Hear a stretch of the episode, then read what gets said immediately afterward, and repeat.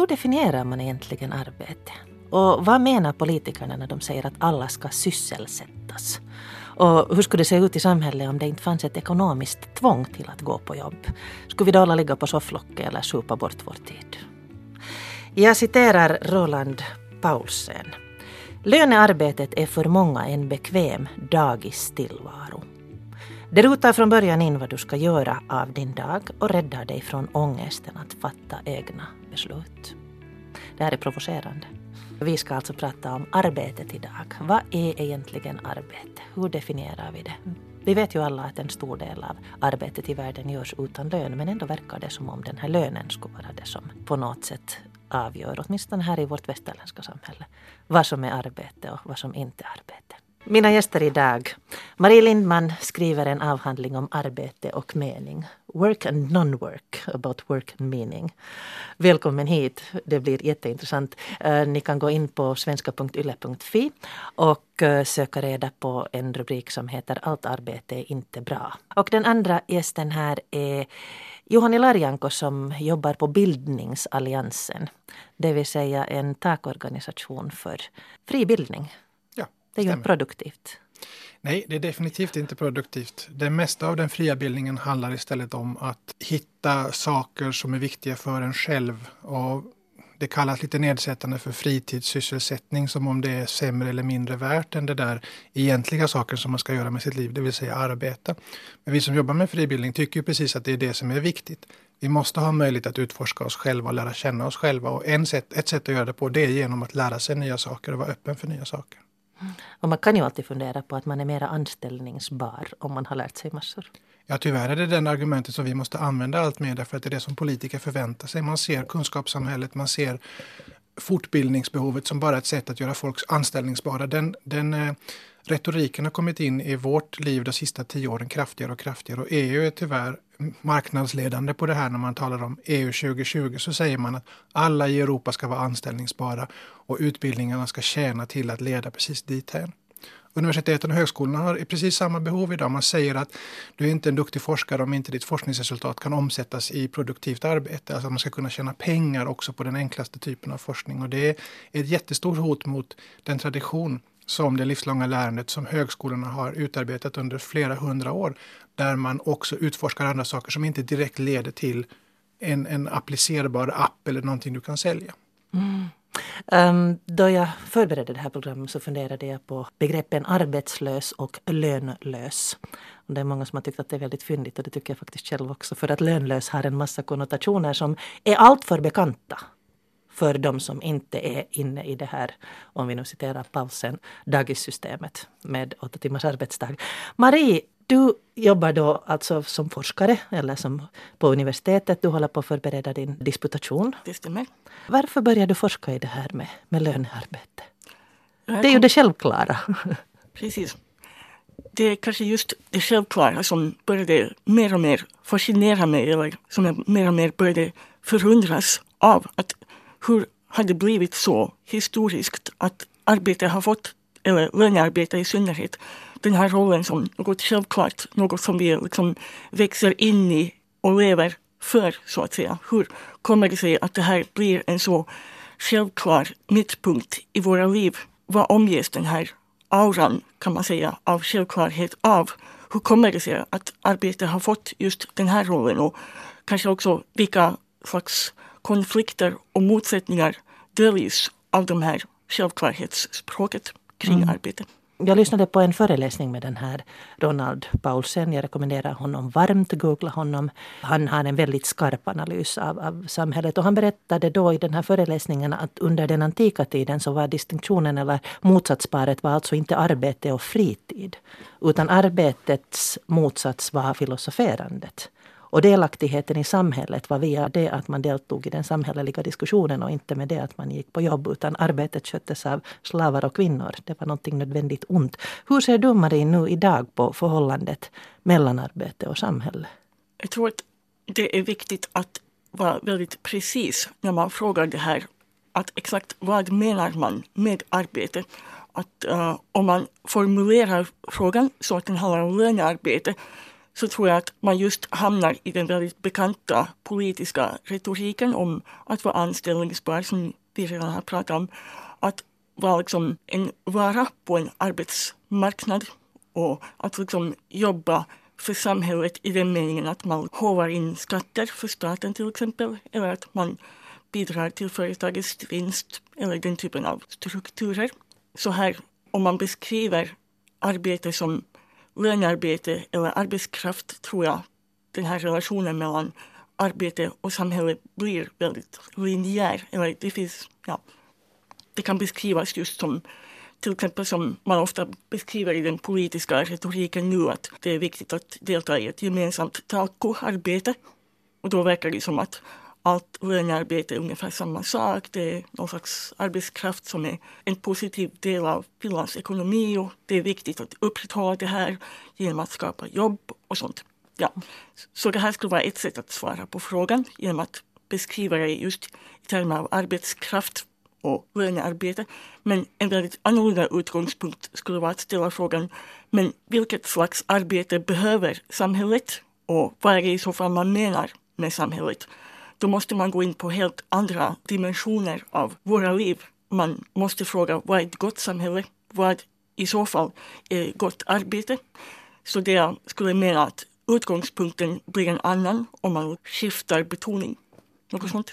Mm. Så hela de här grundfrågorna. Jag har läst lite av vad du har skrivit och jag har uppfattat att du är inne på samma linje som Paulsen. Att den här självklarheten i hur vi beskriver arbetet är en slags dimridå. Där ja. vi undviker de stora frågorna hur samhället egentligen ska vara. Precis så anser jag också. Ja. Svenska Yle hade en satsning här tidigare i år om, som hette Mitt jobb. Eh, vi har alltid de här hashtag mitt jobb, hashtag prata om det.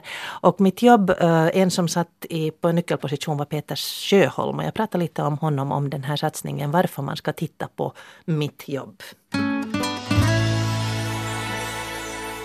Vi upplevde ju att det sker en förändring just nu. Vi har alltså allt möjligt på gång inom arbetslivet. Vi går mot mera flexibilitet och sånt här. Och, och det hörs ju hela tiden nyheter om uppsägningar och samarbetsförhandlingar. Allt det här tror vi att har en sorts effekt. Vi måste bli mera flexibla om man ska tro det som basuneras ut. Och samtidigt det här så, så kanske vi inte ska förvänta oss att få den där guldklockan efter 40 år inom samma bolag. Eh, jag fyllde själv till exempel 30 här för inte så jättelänge sedan. Så här i min åldersklass så tror jag att det är ganska få eh, som det här har hittat sig på arbetsmarknaden och det är ju nog lite tragiskt om det ska vara på det sättet. Det finns många ännu som är på olika korta kontrakt.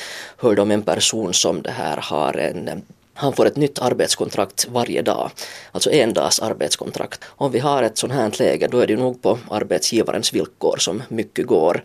Och Eh, från näringslivet överlag så talas det ju ganska mycket om flexibilitet, att det här det ska vara den här lösningen på allt det dåliga ekonomiska. Med den ska vi få den här Finlands konkurrenskraft igång igen. Och det var allt det här egentligen det här som vi ville sätta fingret på. Vi, vi kände att det på det här makroplanet så fanns det hemskt mycket sånt här. Men det här, hur påverkar det här människors vardag? Det, det var det som vi var ute efter. Hur, hur ser arbetslivet riktigt ut just nu mitt i all den här omvälvningen? Hur mycket var folk intresserade av det här? Fick du en uppfattning att människor är berörda? Ja, de fick vi in en hel del tips och, och berättelser också. Vi bad då publiken bidra med helt konkreta tips. Det här är någonting som de har stött på som de tyckte att vi skulle kolla närmare på. Men också berättelser. De kunde berätta vad de har varit med om. Och, och det var till exempel en som berörde mig åtminstone som handlade om en, en trebarnsmamma, är drygt 40 år gammal. Som jag sa att det här, hon, hon har aldrig haft heltidsjobb. Känner sig som en B-klassens människa. Hon har alltså drabbats av posttraumatiskt stresssyndrom som har inte haft den här orken. Och det, det är alltså en otroligt tragisk situation att när vi har en människa som upplever att hon är utesluten ur det här gemensamma bara för att hon inte kan jobba lika mycket som alla andra. Det här har drabbat henne hemskt djupt, den här känslan av otillräcklighet. Just när det gäller uh, nya jobb till exempel så kanske hon inte ens är villig att söka ett, ett jobb för att hon vet att, att det kommer att komma den här väggen emot med de här stresssyndromen och annat. Och det är nog problematiskt på det sättet om vi börjar ha olika klasser av människor på arbetsmarknaden och sådana som kanske är helt utanför. Så det var alltså en sån här konkret berättelse som vi fick in som jag åtminstone själv berördes av. Mm. Vi har ju av tradition identifierat oss väldigt mycket med vår yrkesidentitet, med vår arbetsidentitet. Och du talar om att eh, vi är inför en förändring. Det är inte mera så att man är den där arbetshandledaren på löpande bandet i den och den fabriken. Såg du i, i de här svaren som kom en förvirring om den här identiteten? Jag nog upplevde jag eh, den här samma vad ska jag säga, yrkesstoltheten. Där människor har lagt ner hemskt mycket av sitt liv vid en viss arbetsgivare och sen om det plötsligt tar slut. Självfallet är det ju en, en stor krock, kulturkrock rent av det här att, att den här arbetsgivaren som man har gett så mycket åt för en så lång period och sen plötsligt tar allting bara slut. Det behöver ju inte ens vara det här att det har gått dåligt för företaget. Om det nu bara handlar om sådana här stora förändringar inom samhället så att det här plötsligt det här så ser arbetslivet annat ut. Det kommer robotar som tar våra jobb eller något sånt. Nu är det alltså en, en jättestor grej det här för många. Arbetslivet är inte längre samma. Att det här, du, du sitter på den där samma positionen vid samma företag i 40 år. Och, och den här osäkerheten, så den, den, den kom nog fram i många av de här berättelserna.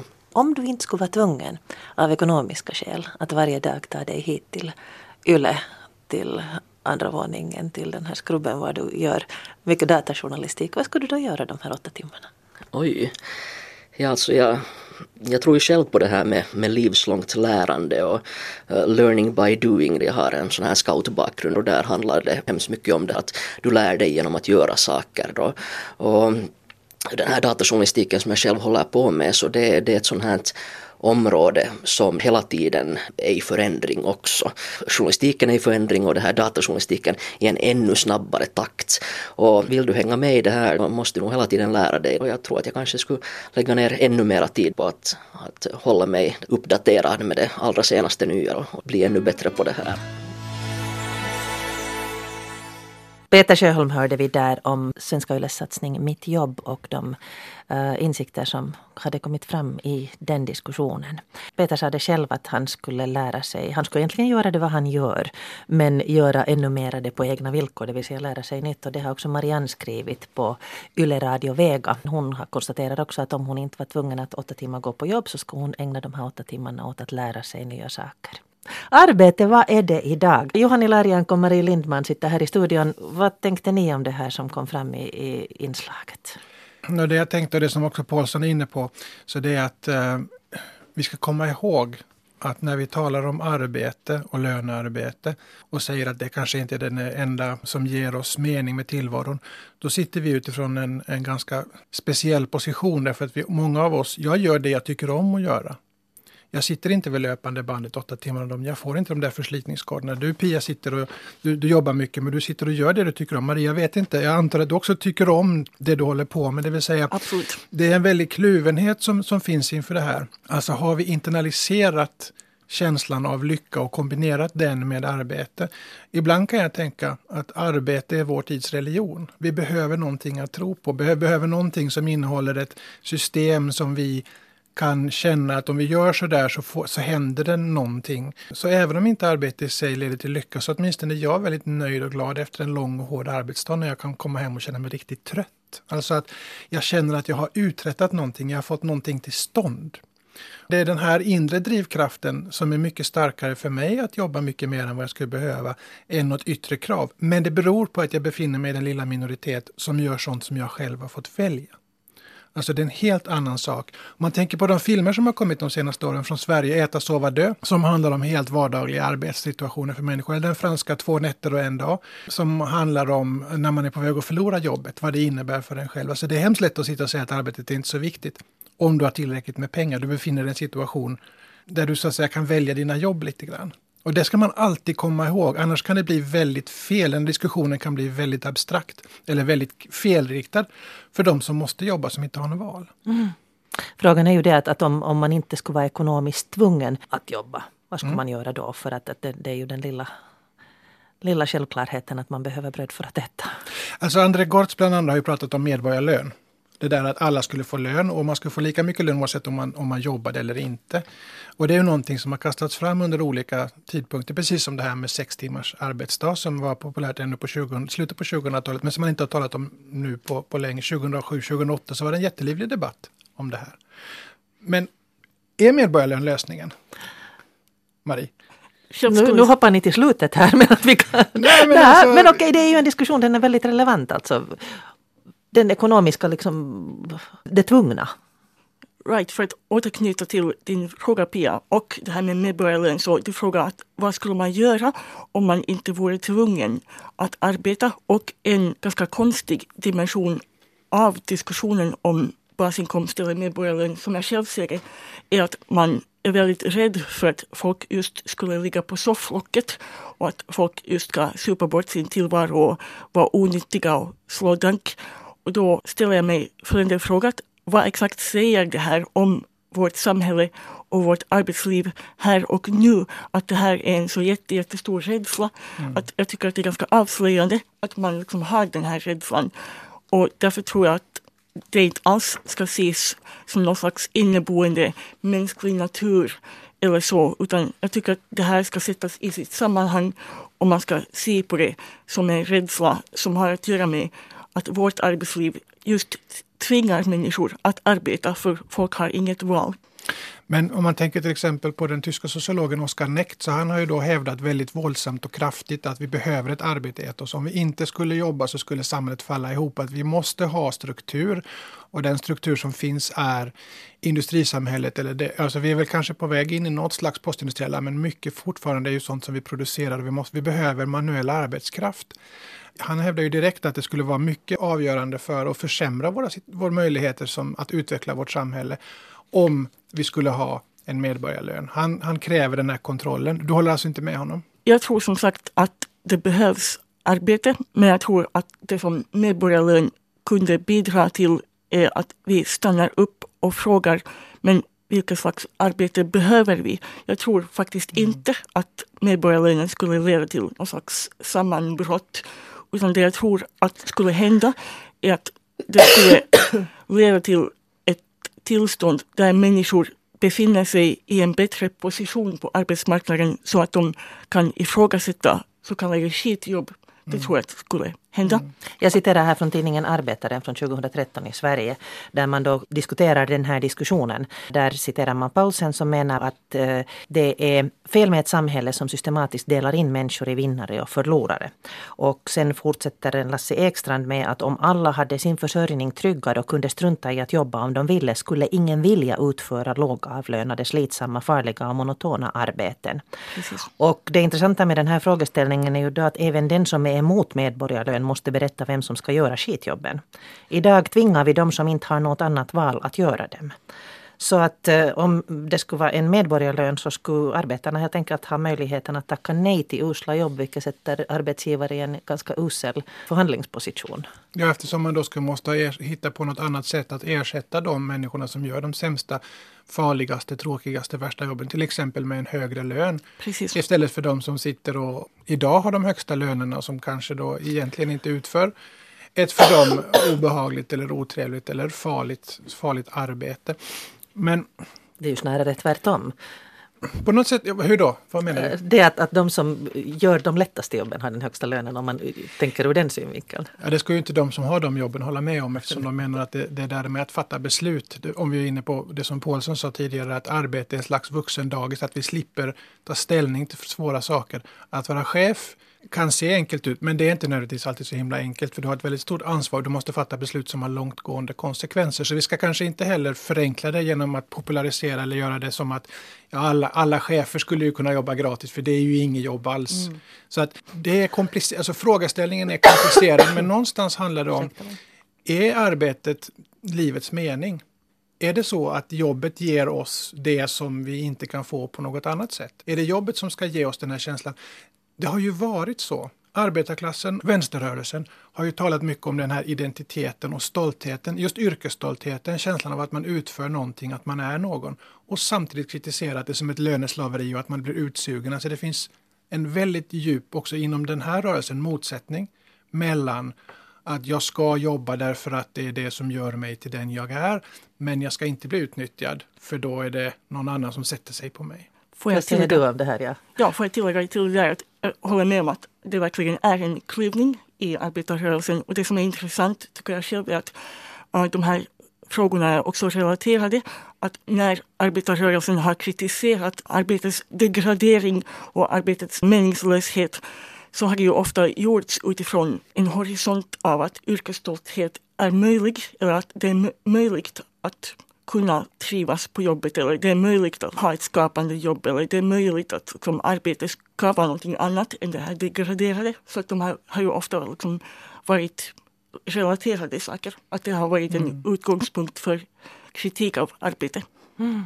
Vi ska återkomma till det här ännu. Jag vill att vi ska gå in ännu mer på det här att försöka definiera. Nu pratar vi igen om arbete, men vi ska försöka fundera på vad arbete är. Men om vi går tillbaka till det här arbetsplatserna, lönearbete som ett dagis. Vi ska lyssna på Thomas Peré. Jag träffade honom här i i veckan vi hade en lång diskussion, filosofisk diskussion om allt möjligt. Han har själv försörjt sig som företagare i flera år och han pratar om företagandet som en möjlighet till frihet. Och han pratar om företagande som en möjlighet också till det att inte utgå från vad som behöver göras så att säga. Inte utgå från marknadens behov utan också kunna själv tänka att vad vill jag bidra med till vilket samhälle. Och sen försöka få det att gå ihop också ekonomiskt. Men om den här friheten så ska vi höra honom nu jag ser det som en, en utveckling. Om jag skulle tippa på hur jag tror att framtiden ser ut så tror jag att en del av det är att, att anställningsförhållanden och vår relation till varann som eh, människor i arbetsprojekt har naturen av individuella företagare. Och det utmärkande för en företagare är att den är ansvarig för sig själv, för sin utkomst och för det arbete som den gör. Och det är för mig en positiv sak. Och, och det kan kännas skrämmande om jag i, i dagsläget inte är ansvarig för det.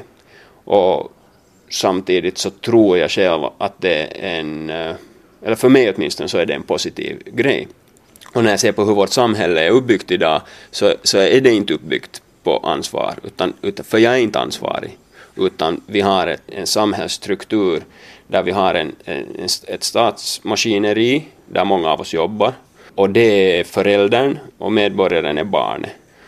Och, och, det gör att eftersom jag inte är helt fri och inte helt ansvarig, för de går hand i hand och är eh, ett till ett, annars fungerar det inte.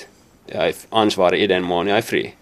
Så eftersom jag har gett ifrån mig en del av det här, både min frihet och mitt ansvar, så får jag naturen av ett barn och, och statsmaskinen är föräldern och då kan jag säga saker som att varför gör inte regeringen någonting? Varför gör ingen något till exempel?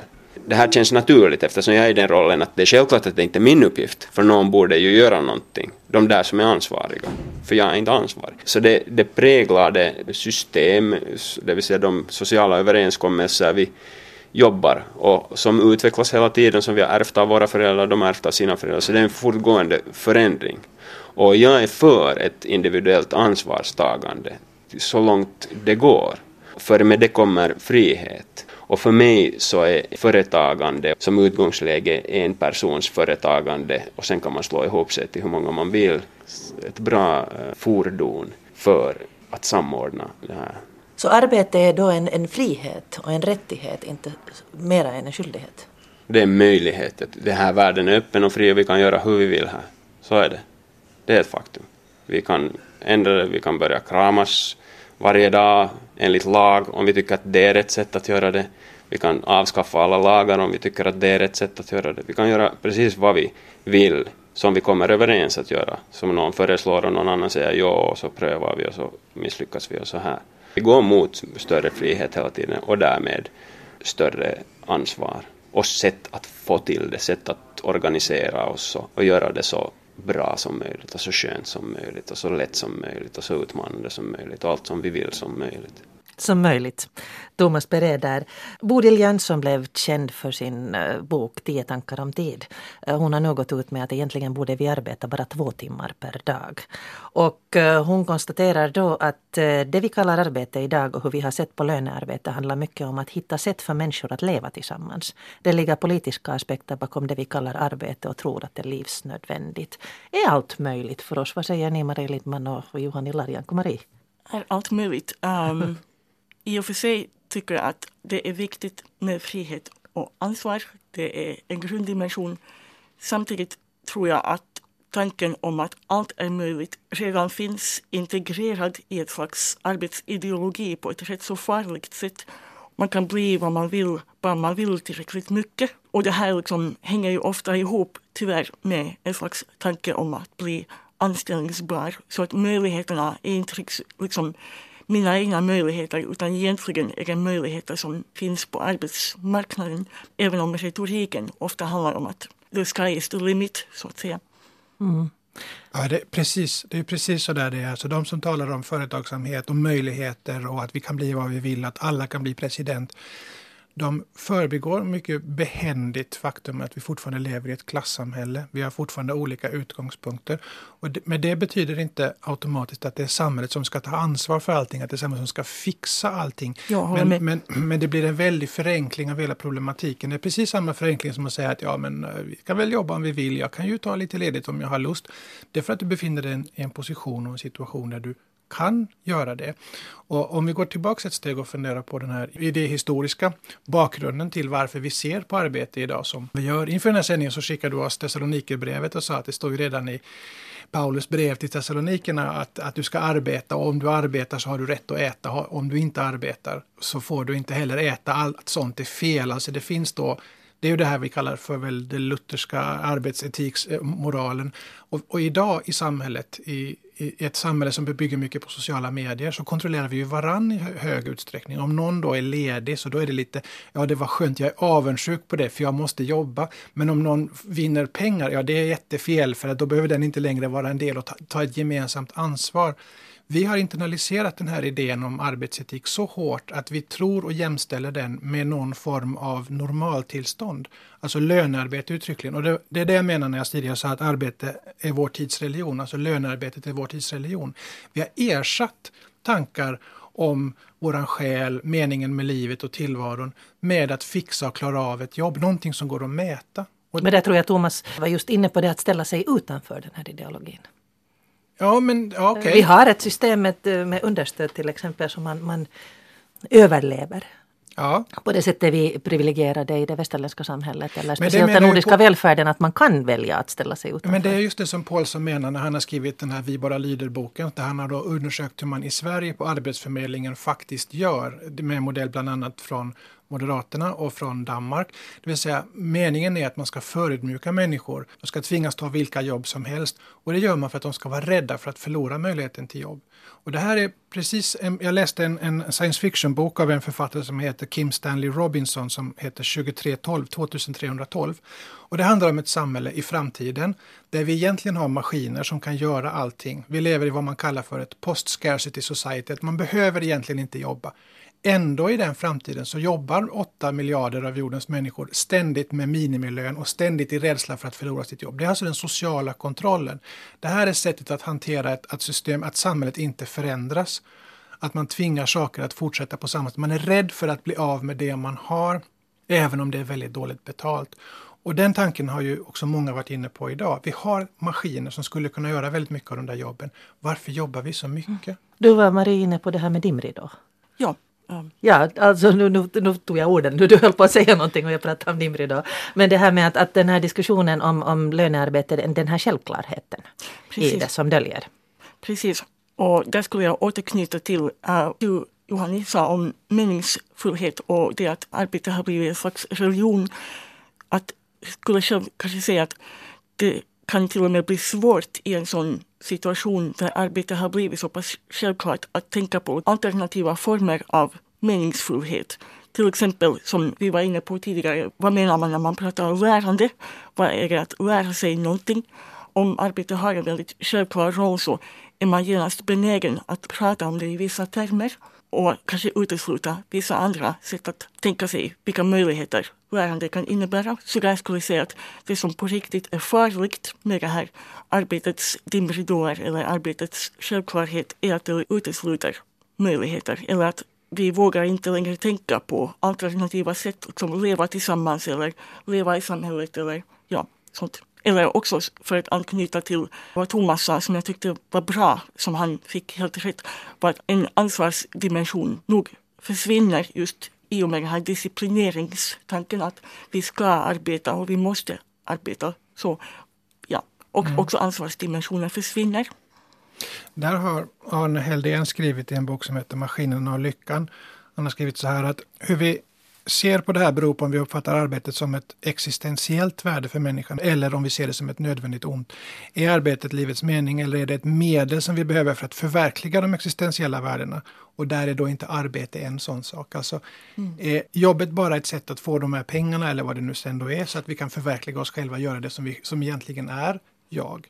Eller är det via arbetet som vi hittar oss själva? Jag tycker det är den här problematiken som vi snurrar kring. Och det är väldigt sällan som man diskuterar de frågeställningarna kring arbete. Utan ofta så handlar det om hur ska vi bli mer konkurrenskraftiga?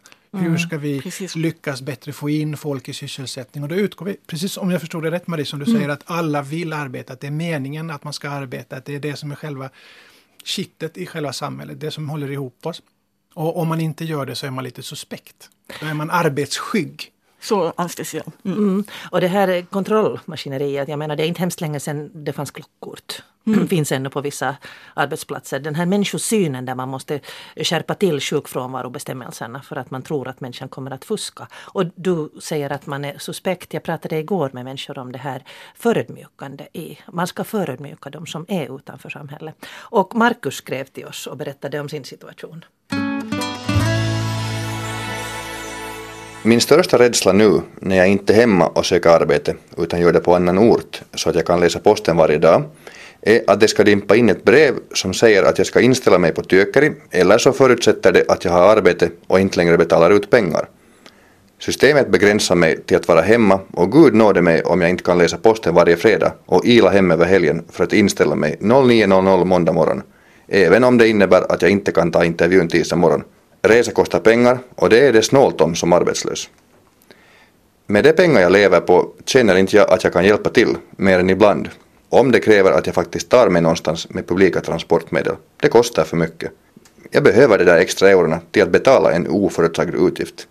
Går telefonen i backen måste jag köpa en ny om jag ska ha arbete. Arbetslösa behöver också komma ut och ta en kaffe ibland för att de ska må bra och orka söka alla de där jobben som det aldrig hörs något ifrån sen.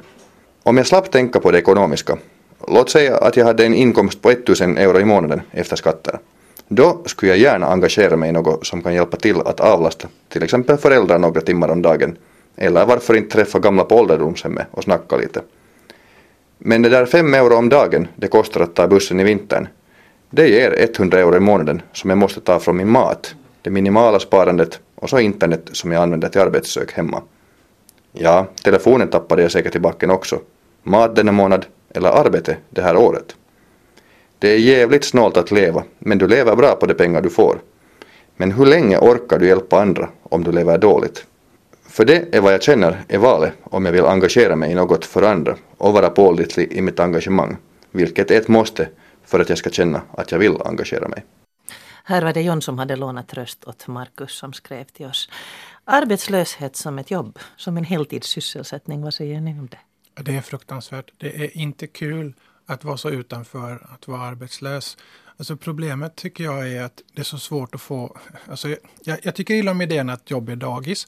Men det är väldigt svårt att få styr på sin situation och klara av de vardagliga sysslorna om du är arbetslös. För att dagarna flyter in i varandra och motivationen att stiga upp på morgonen är jättesvår. Bara få de enklaste saker gjorda. Diska sin kaffekopp på morgonen, sätta på sig kläderna, orka borsta tänderna. Alltså, och det, det, ligger i den här pressen på något sätt som samhället lägger på oss. Att du är värdelös om du inte jobbar. Du är en parasit. Du lever på andra om du inte jobbar. Så det här är baksidan av myntet.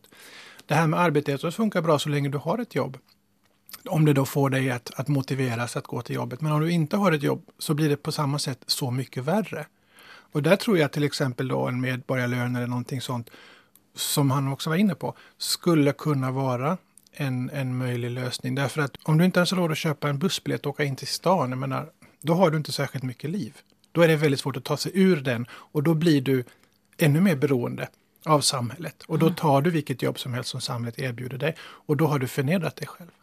Ja, jag håller helt med. En av de saker som väl arbetslöshet fortfarande präglas av är väl att tillvaron just på ett sätt snurrar kring arbete, anställning, att vara anställningsbar, att ha en inkomst.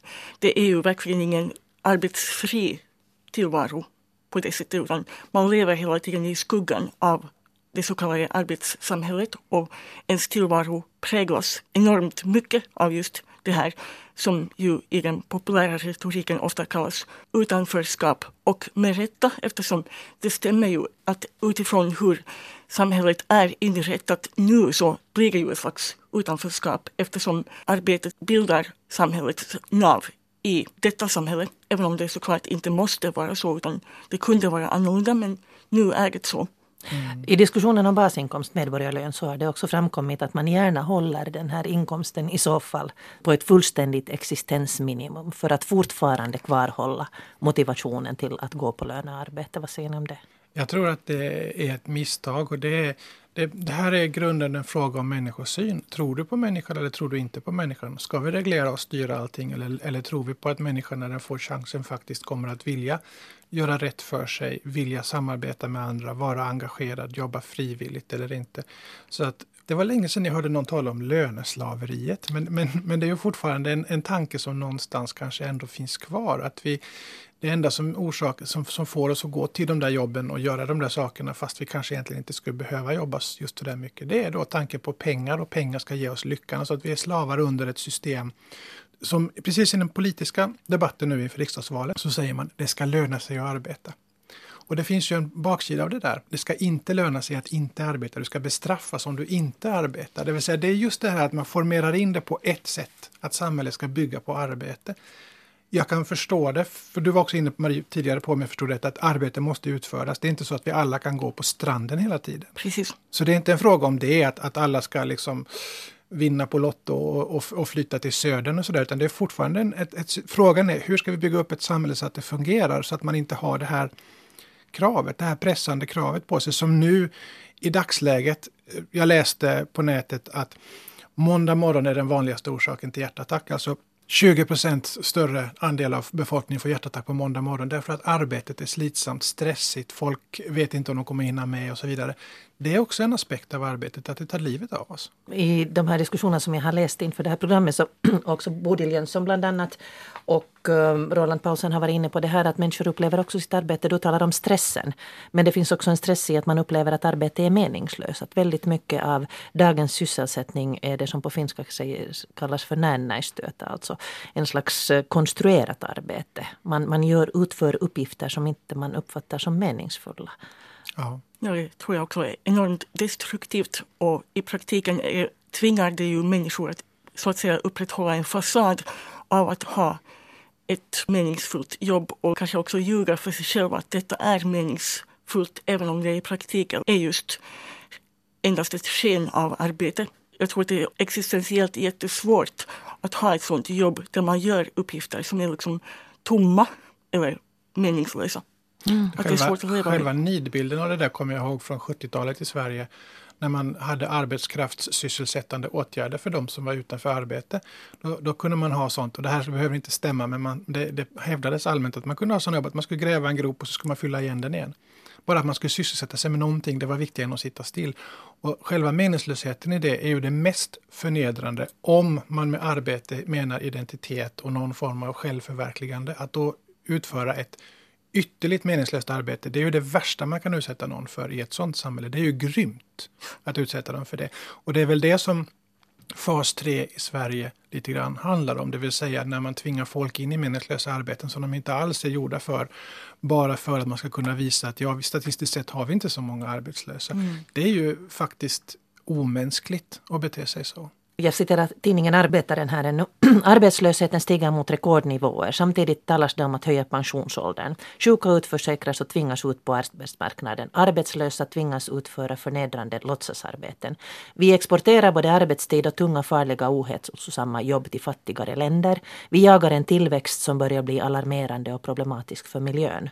Många tycker att det är dags att jobba mindre och dela på de jobb som trots allt finns. I Finland hade vi diskussionen om småbarnsföräldrar som ska ut på jobb jobb och samtidigt så ska vi skapa arbete. Vi ska skapa arbetsplatser och sysselsätta människor. Vad väcker det för tankar hos dig Marie? Ja, det är väldigt enormt paradoxalt att å ena sidan finns det en massa arbetslösa, å andra sidan ska det skapas jobb. Det som går inte ihop. Även om man förstås har försökt förklara det här med att det gäller olika branscher och sånt. Men att det, för mig så går det ändå inte ihop. Det är någonting där det verkligen spricker i begreppet om arbete kring det här, tror jag. Det är mycket dualism kring det här. Det är å ena sidan det här som då Johanni hämtade fram om att arbetet är självförverkligande. Vi tror på en inneboende lust hos människan att bidra, att skapa, att arbeta. Å andra sidan så har vi den här bilden av att man måste övervaka människor, man måste få dem på jobb. Sen mm. har vi det att alla ska sysselsättas och sen har vi det att det vi måste skapa arbetsplatser. Ja, och sen har vi utgångspunkten för mycket av det här är ju FNs deklaration om mänskliga rättigheter som faktiskt innehåller en klausul om just arbete. Som nummer 23 så står det var och en har rätt till arbete, fritt val av sysselsättning, rättvisa och tillfredsställande arbetsförhållanden samt skydd mot arbetslöshet. Men det säger ingenting om arbetets mening eller vilken funktion det ska ha. Och jag vet inte, är det då dags för oss att se över konventionen om mänskliga rättigheter, att formulera om förståelsen av arbete, precis som man inom det livslånga lärandet har funderat över de artiklarna som handlar om lärande, mm. som i första hand inriktar sig på barn och unga. Medan vi idag talar hemskt mycket om vikten av att man lär sig genom hela livet, att det är en, del, en viktig komponent för att må bra som människa och hitta sig själv i att man ska kunna ha chans till att lära sig.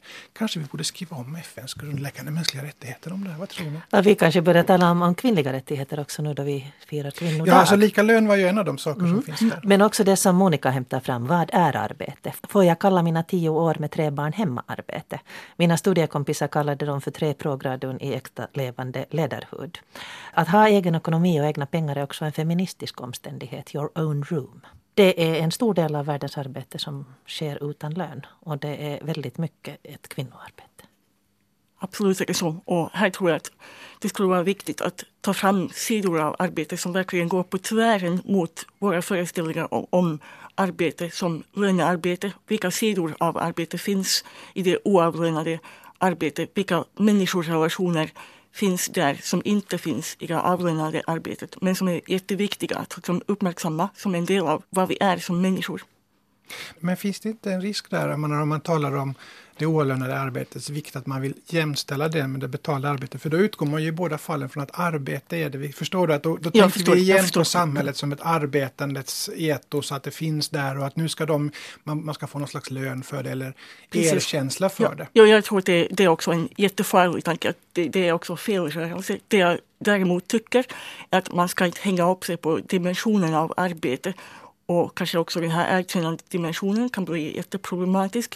Utan det som helt enkelt allmänt taget är viktigast är väl att se på mänskliga relationer som är centrala både i samhället och i det personliga livet som inte passar in i bilden av oss som anställningsbar arbetskraft. Så skulle jag mm. i grunden tycka. Och mm. där tror jag att, att det kanske inte är vägen att gå att säga att allt arbete bör erkännas oavsett om det är betalt eller obetalt för att det just som du också sa helt rätt kan leda tanken till att men vi arbetar ju hela tiden och då är det väl ja Mm. Det, vi har ju inte råd. Vi lever i ett välfärdssamhälle där vi allt mer börjar inse att vi har inte råd mm. att betala lön för allt arbete som utförs. Mm. Och samtidigt så kan jag ju känna själv att jag är engagerad och aktiv i många frivilliga rörelser och gör många olika saker. Och, och, det gör jag för att jag tycker om det. Alltså det är precis det som vi var inne på lite tidigare, att det finns många sätt att hitta tillfredsställelse, att göra saker som kan vara till hjälp för andra eller där du ingår i ett sammanhang, du känner din betydelse. Så att om man tänker på det här att vi som människor behöver känna oss betydelsefulla, mm. då kan man också tänka på det här att då är det fel att man har i ett samhälle inriktat sig på att bara belöna de som jobbar inom lönarbete. Och man ser ner på klassiskt kvinnliga uppgifter som man på något sätt anser att kvinnor ska göra, som att ta hand om barn eller laga mat eller städa eller vad som helst. Och där ligger det en, en väldigt missvisande eller en väldig snedvridning. Det är ett kontrollbehov på något sätt någonstans. Och då är det frågan, varför accepterar ni det? Hörni? Mm. Nu måste jag citera Mikaela, hon skrev ett långt brev. Jag studerar till ergoterapeut, på svenska alltså arbetsterapeut, och har före studierna varit hemmamamma i fem år. Arbetslöshet är inte heller familjen obekant. Nu söker jag jobb till sommaren och då jag söker arbete inom vården har jag ingenting att komma med. Livserfarenhet har ingen plats på CVn och jag saknar erfarenhet inom vården. Trots att jag har tre egna små och tagit hand om de äldre inom familjen i många omgångar och dessutom studerar ett vårdrehabiliteringsyrke. Det här med att vara hemmafru eller hemmamamma och den sysselsättningens värde är svårt. Jag är föräldra inom citations citationstecken ledig men har inte sett en ledig stund än? Frågetecken. Skulle jag ha fört mina barn till ett daghem skulle någon annan ha fått lön för att ta hand om dem, men det fick jag ju inte för att jag själv valt det, eller det är ju så givande. Med samma logik så skulle då en person som verkligen brinner för sitt yrke inte heller vara berättigad till lön eller uppskattning för sitt arbete. Jag är inte ute efter att hemmamammor borde få lön utan samhällelig uppskattning. Långtidsarbetslösa och personer med funktionsnedsättningar ska rehabiliteras genom arbete. Jag viftar med fingrarna här, citationstecken. Men finns det möjlighet för rehabilitation om känslan av uppskattning och meningsfullhet saknas? Om lönen dessutom motsvarar en arbetslöshetsersättning efter arbetsresorna, hurdan uppskattning av denna person och det arbete hen utför förmedlar det? Och hur förhåller sig samhället till dessa människor? Är det samhället eller personen själv som definierar arbete? Och det är en intressant fråga därför att jag var inne på tidigare att jag tror att vi har internaliserat det här väldigt långt med arbetsmoral, arbetsetik och att man ska göra rätt för sig. Så att jag tror att det har blivit väldigt starkt någonting vi har inne i oss. Men ursprunget kommer från samhällets behov av kontroll och samhällets behov av att se till att vissa saker görs på något sätt. Alltså, och samhället är ju samtidigt vi. Det är ju lätt att peka på dem samhället, de där, men det är ju vi allihopa. Det var därför jag frågade er, varför ställer ni upp på att mm. det är mm. orättvist eller att det mm. kvinnorna har det sämre? Jag menar, det går ju att gå omkring och vara förbannad och kränkt, men vad ska man göra åt det? Alltså, mm. det, det, kräver ju handling i så fall. Precis. Eller? Jag håller helt med och där tror jag att det är viktigt att ta fasta på former av missnöje mot arbetslivet som redan finns att när man ser på det här missnöjet eller ser på ja, den desperation helt enkelt som samhället inrättat i liksom, arbetsmarknad och allt det där eh, föder fram. Att uppmärksamma det här tror jag är att titta på en slags definitioner av arbete som inte så ofta lyfts fram. Att där kan man få syn på vad det är som folk vantrivs med eller på vilket sätt folk känner sig instängda. Och genom det här tror jag man kan också lära sig att titta på vad ska vi göra? Mm. Och samtidigt, jag kommer tillbaka till det där, om jag då tänker på mig själv, vad tycker jag om arbete? Jag skulle inte klara mig utan att arbeta. Alltså att jag måste jobba för att må bra. Jag vet det, jag har lärt mig det vid det här laget. Men jag, jag vill ju inte tro att arbete är livets mening. Jag vill inte tro att det är det som allting går ut på. Att bara jag jobbar så, så löser sig allting på något sätt. Så Det är den här kluvenheten som du Pia var inne på. Jag tycker att den också för mig är väldigt internaliserad. Alltså kopplingen mellan vad är meningen med livet? Var, varför, varför finns jag? Vad är det jag ska göra av mina dagar, mina timmar? Och då är frågan om, om man ska då säga att det inte är samhället som ska bestämma eller ge uppskattning åt oavlönat arbete eller sånt som traditionellt sett i samhället inte ses som särskilt viktigt utan det är vi själva. Hur gör vi det då? Hur ersätter vi ett system som är ganska starkt och dominerande, alltså samhällets sätt att formulera och definiera vad som är viktigt och vad som är arbete. Hur ersätter vi det med vårt eget system? Det, det vet inte jag. Det tycker mm. jag är en svår, jättesvår fråga. Det är jättesvårt. Mm. Jag tycker att du var inne någonstans, jag sökte här förtvivlat bland dina papper. För att, men den här frågan att, att själv definiera ett hurdant samhälle vill vi ha och hur vill jag bidra? Till det samhället. Jag tror ju på en människouppfattning som jag tycker att också socialpsykologin har bevisat genom många experiment under senare tid. En modernare människouppfattning. Det är inte så att vi är lata och vill bara ha det så lätt som möjligt utan att vi har ett inneboende behov att bidra till flockens välbefinnande, alltså bidra till samhällets välbefinnande. Men hur kan man nå, hur, hur kan man Finns det sätt att, att, är det bara individerna eller kan vi Marie, på något sätt samarbeta genom att, att försöka hitta liksom, att hurdant samhälle vill vi skapa? Jag själv tycker att det som skulle vara extremt viktigt är att man helt enkelt ger plats åt icke-kommersiella, icke eh, vinstbringande relationer där man kan känna sig behövd utan att ständigt vara rädd för att bli utkastad och känna sig överflödig. Att ge plats och tid och rum och eftertanke åt sådana här eh, relationer, det tror jag är viktigt. Jag undrar om den här gamla socialistiska franska 1800-talstanken av var och en efter förmåga åt var och en efter behov. Om det går att genomföra eller om det är en naiv utopi som vi har lämnat bakom oss. Jag blev tyst. jag, jag tror att det där är en, kanske en bra fråga att, att avsluta med. Att fundera på medborgarlön är ju en möjlighet, förkortad arbetstid, dela på det välsignade arbetet som vi alla blir delaktiga av. Men det som jag skulle vilja lämna hos dig som lyssnar på det här är den här frågan om vad arbete egentligen är. För att vi är så fast i det här med att arbete är det som man får lön för. Men om man är lönlös, får man äta då? Ja, att ifrågasätta, att våga ifrågasätta de rådande normerna. Det tror jag skulle vara jätteviktigt för oss. Att vi inte tar det för givet, att vi inte tar samhället och den rådande strukturen med arbetsinriktning som det enda allenarådande, saliggörande som är meningen med vår tillvaro. Jag håller helt med. Jag ställer mera kritiska frågor. Titta på vad arbetet betyder i ditt liv och i samhället. Marie Lindman, Eh, håller på med doktorsavhandlingen om arbete och mening. Juhani Larianko jobbar inom, den fri, äh, inom Bildningsalliansen för att man ska lära sig att uppskatta saker, inte bara för att vara anställningsbar. Jag heter Pia Abrahamsson, du når mig på pia.abrahamsson.yle.fi och nästa gång i Pia med flera så utvidgar vi och har Monica Slotte som gästprogramledare. Hon kommer att prata om en sån här liten och behändig sak som meningen med livet. Det ska vi lyssna på. Vi hörs. Hej då!